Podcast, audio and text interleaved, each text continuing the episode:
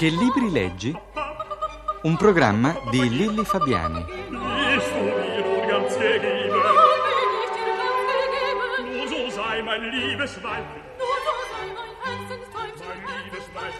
Antonio De Benedetti è qui oggi con noi per parlare di libri, dei suoi libri.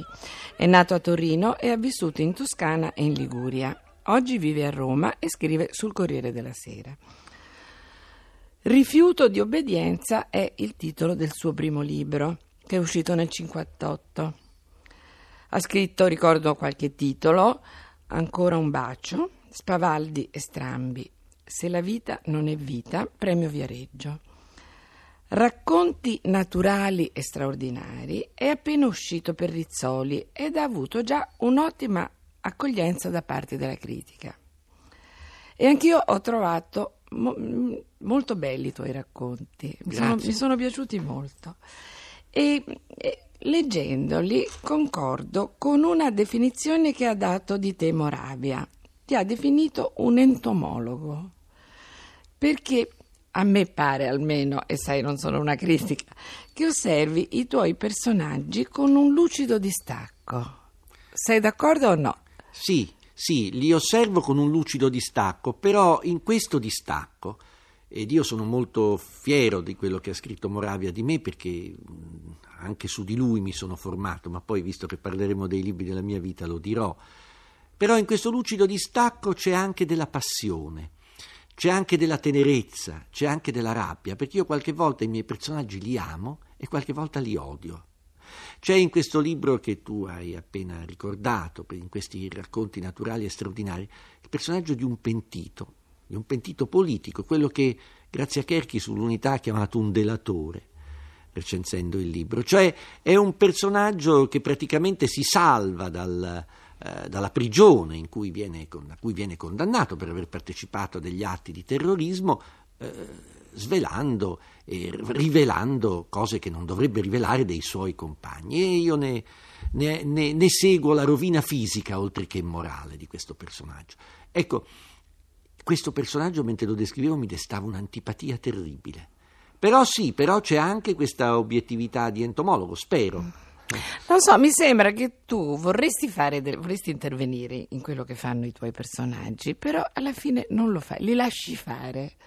Appunto, sì? Nell'amore e nell'odio che hai per loro, però li osservi senza, non so, questa è stata detta una mia impressione, poi così prendila. Ma è una giusta impressione, com'è. Vedi, proprio parlando degli autori che io amo di più, c'è certamente tra questi Luigi Pirandello, e io ricordo di aver letto una lettera di Pirandello che mi ha colpito immensamente. Questa lettera non è nemmeno pubblicata, me la fece leggere Sandro D'Amico, un critico teatrale molto bravo, molto valido. Ecco, in questa lettera Pirandello raccontava a suo figlio di una sera, mentre passeggiava per la via del Teatro Valle qui a Roma, vicino a Piazza Navona, di essere stato inseguito dai 6 personaggi in cerca di autore.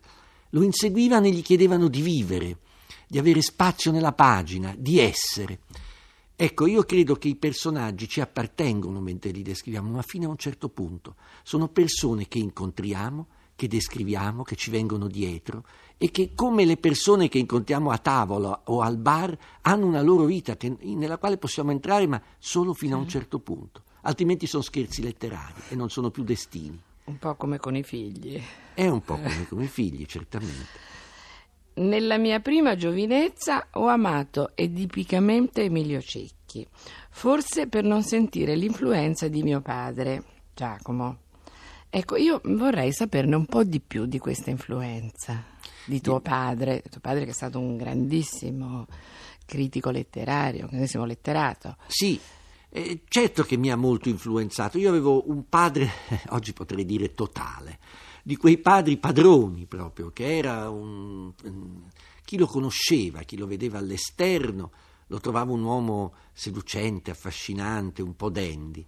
E con me era invece un vero e proprio tiranno, ma lo faceva fin di bene, perché io devo dire che da mio padre ho imparato molto come si affronta la vita, prima ancora che come si affronta la letteratura. Quando lui è morto, e mi piace fare questa confidenza, da una vita relativamente facile sono passato a una vita difficile, ho avuto degli anni difficili, proprio economicamente difficili, e mi sono ripreso, adesso ho superato tutto questo grazie proprio alla forza d'animo che mi è venuto da questa educazione molto forte ricevuta da mio padre. Ma insieme all'educazione così alla vita c'era un'educazione letteraria, c'era un'educazione del gusto. A quello ho cercato di reagire, perché avere una doppia educazione, un'educazione da figlio e un'educazione da letterato, era un po' troppo. Allora mi sono ribellato a questa cosa, ma non ribellato in una maniera eversiva, diciamo così, non mi sono ribellato scappando di casa, mi sono ribellato leggendo e contrapponendogli degli antidoti. Tra questi antidoti c'è stato un altro grande critico letterario del secolo, Emilio Cecchi, che era molto amico di mio padre, ma era molto diverso da mio padre, e da lui ho imparato molto di quello che si chiama lo stile, la scrittura. Mi ha giovato molto la lettura di Cecchi. Naturalmente adesso ho superato anche quella, perché poi si scappa anche dai padri spirituali. Senti, no, ma io volevo sapere come avveniva proprio materialmente questa influenza, cioè tuo padre ti indicava dei libri. Mio padre era molto abile. Ti proibiva altri libri piuttosto, cioè interveniva proprio, diciamo, in maniera concreta, oppure era solamente così un'influenza, diciamo, di discorso, di cultura? Erano un po' le due cose. Mi spiego rapidamente. Noi avevamo, mia madre ci sta ancora, una casa che per 4 stanze era interamente gremita da terra al soffitto di libri.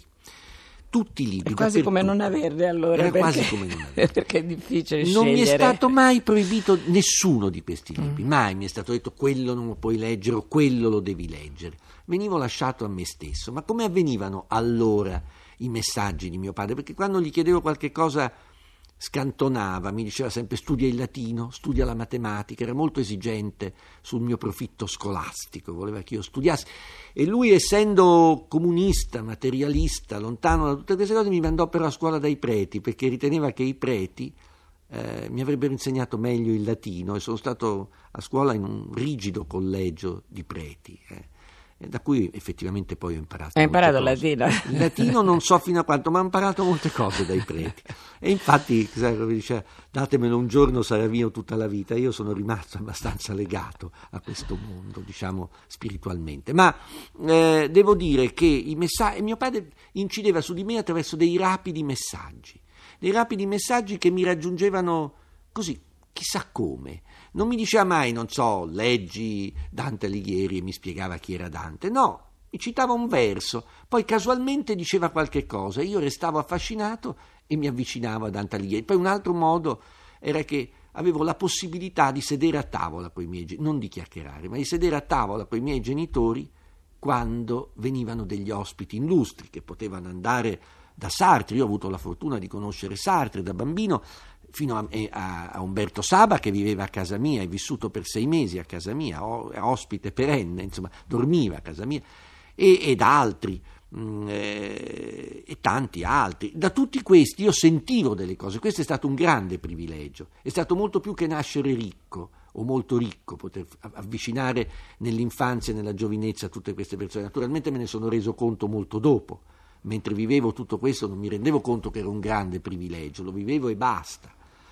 Dopo, con gli anni, e soprattutto oggi che la società letteraria è così povera di grandi personaggi, mi sono reso conto di quale immensa fortuna mi fosse toccata. Allora non ce ne accorgevamo.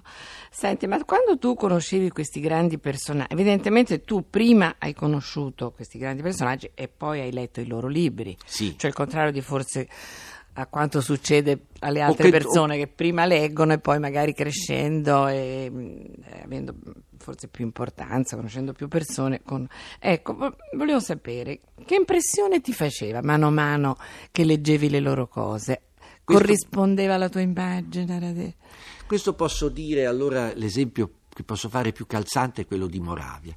Io ho letto, come molti ragazzi della mia generazione, io ho passati 50 anni, quindi ho 55 anni, quindi ho letto in un'epoca in cui l'educazione era più rigida le opere di Moravia, e le ho lette con quegli intenti pruriginosi che spingevano i ragazzi della mia generazione, allora la società era molto più chiusa, a leggere queste pagine per scoprirvi anche il rapporto tra uomo e donna. Queste pagine mi emozionavano molto, non per la loro qualità letteraria scoperta più tardi, ma proprio per i loro contenuti. Ebbene, Quando poi vedevo Moravia ne ero immensamente intimidito. Questo rapporto così morboso con la sua scrittura poi mi rendeva estremamente timido davanti all'uomo, ma timido fino a tremare, fino a arrossire. Lo dicevo a un mio carissimo amico che è anche stato un grandissimo amico di Moravia, cioè Enzo Siciliano. Enzo non capiva perché per molti anni, fino ai 30 anni, io non potevo parlare con Moravia liberamente, ne ero talmente intimidito che non riuscivo a comunicare con lui. E forse questo significa poi un maestro, al di là di mio padre, al di là di Cecchi c'è stato anche questo altro maestro che è Moravia, che credo abbia un po' stinto sulla mia lettera, non molto ma un po' sì. Certamente. Niente, adesso parlavamo di... mi viene in mente una cosa: gli scrittori di solito si dividono in due categorie, quelli che scrivono alcuni bellissimi libri all'inizio della loro carriera letteraria, chiamiamolo così, e quelli invece che maturano piano piano. Per esempio, posso fare anche dei nomi, per esempio Dacia Maraini ha scritto ultimamente due bellissimi libri, i suoi due bei libri. Ci sono invece alcuni, adesso non so, è brutto far nomi, non so, sì, ma certo. Andrea De Carlo ha scritto dei bellissimi libri all'inizio. Ecco, te a quali di queste due categorie? Poi ci sono quelli che scrivono sempre dei bellissimi libri. Beati loro. No, io ritengo di appartenere alla seconda, alla prima categoria, cioè a quella degli scrittori che sono maturati lentamente, ma in me questa maturazione lenta è anche proprio dovuta, io credo, a queste influenze forti, a queste persone che vedevo intorno e che mi intimidivano e che un po' raggelavano la mia mano. Quando sono stato solo, mi sono sentito solo in tutti i sensi, in un mondo in cui mi sento solo, ho degli amici ma non c'è più una società letteraria così forte, probabilmente ho avuto la possibilità di maturare meglio. Abbiamo parlato poco della tua infanzia, non so, faccio un'ultima domanda proprio in chiusura.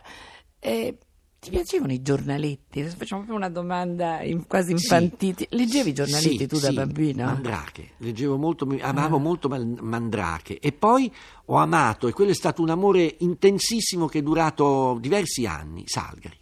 Io sono stato, adesso il mio amico Nascimbeni dice che si dice Salgari, mi ha spiegato anche perché, non una storia è lunga, ma insomma Salgari io l'ho amato infinitamente. Sono stato un lettore che, anzi, non leggevo ancora, avevo una sorella che allora era un po' più grande di me e mi leggeva Salgari ad alta voce, poi ho imparato a leggere per leggere Salgari, in fondo l'ho amato proprio alla follia, e devo dire dai 6, 5 fino ai 12, gli 11, 12 anni non leggevo Verne e leggevo appassionatamente Salgari. E papà cosa diceva? Mi ha regalato anche lui dei libri di Salgari. Per esempio io ho un'edizione, i Pirati del Mar Giallo, me lo regalò lui. Sono tutti i regali che mi facevano mia madre, mio padre, mio zio, questi libri di Salgari che ho ancora e che un giorno Citati mi ha chiesto in prestito per scrivere un saggio su Salgari. Ah, benissimo. E il tempo a nostra disposizione è finito. Con Antonio De Benedetti saluto i nostri ascoltatori e do loro appuntamento a domenica prossima. Arrivederci.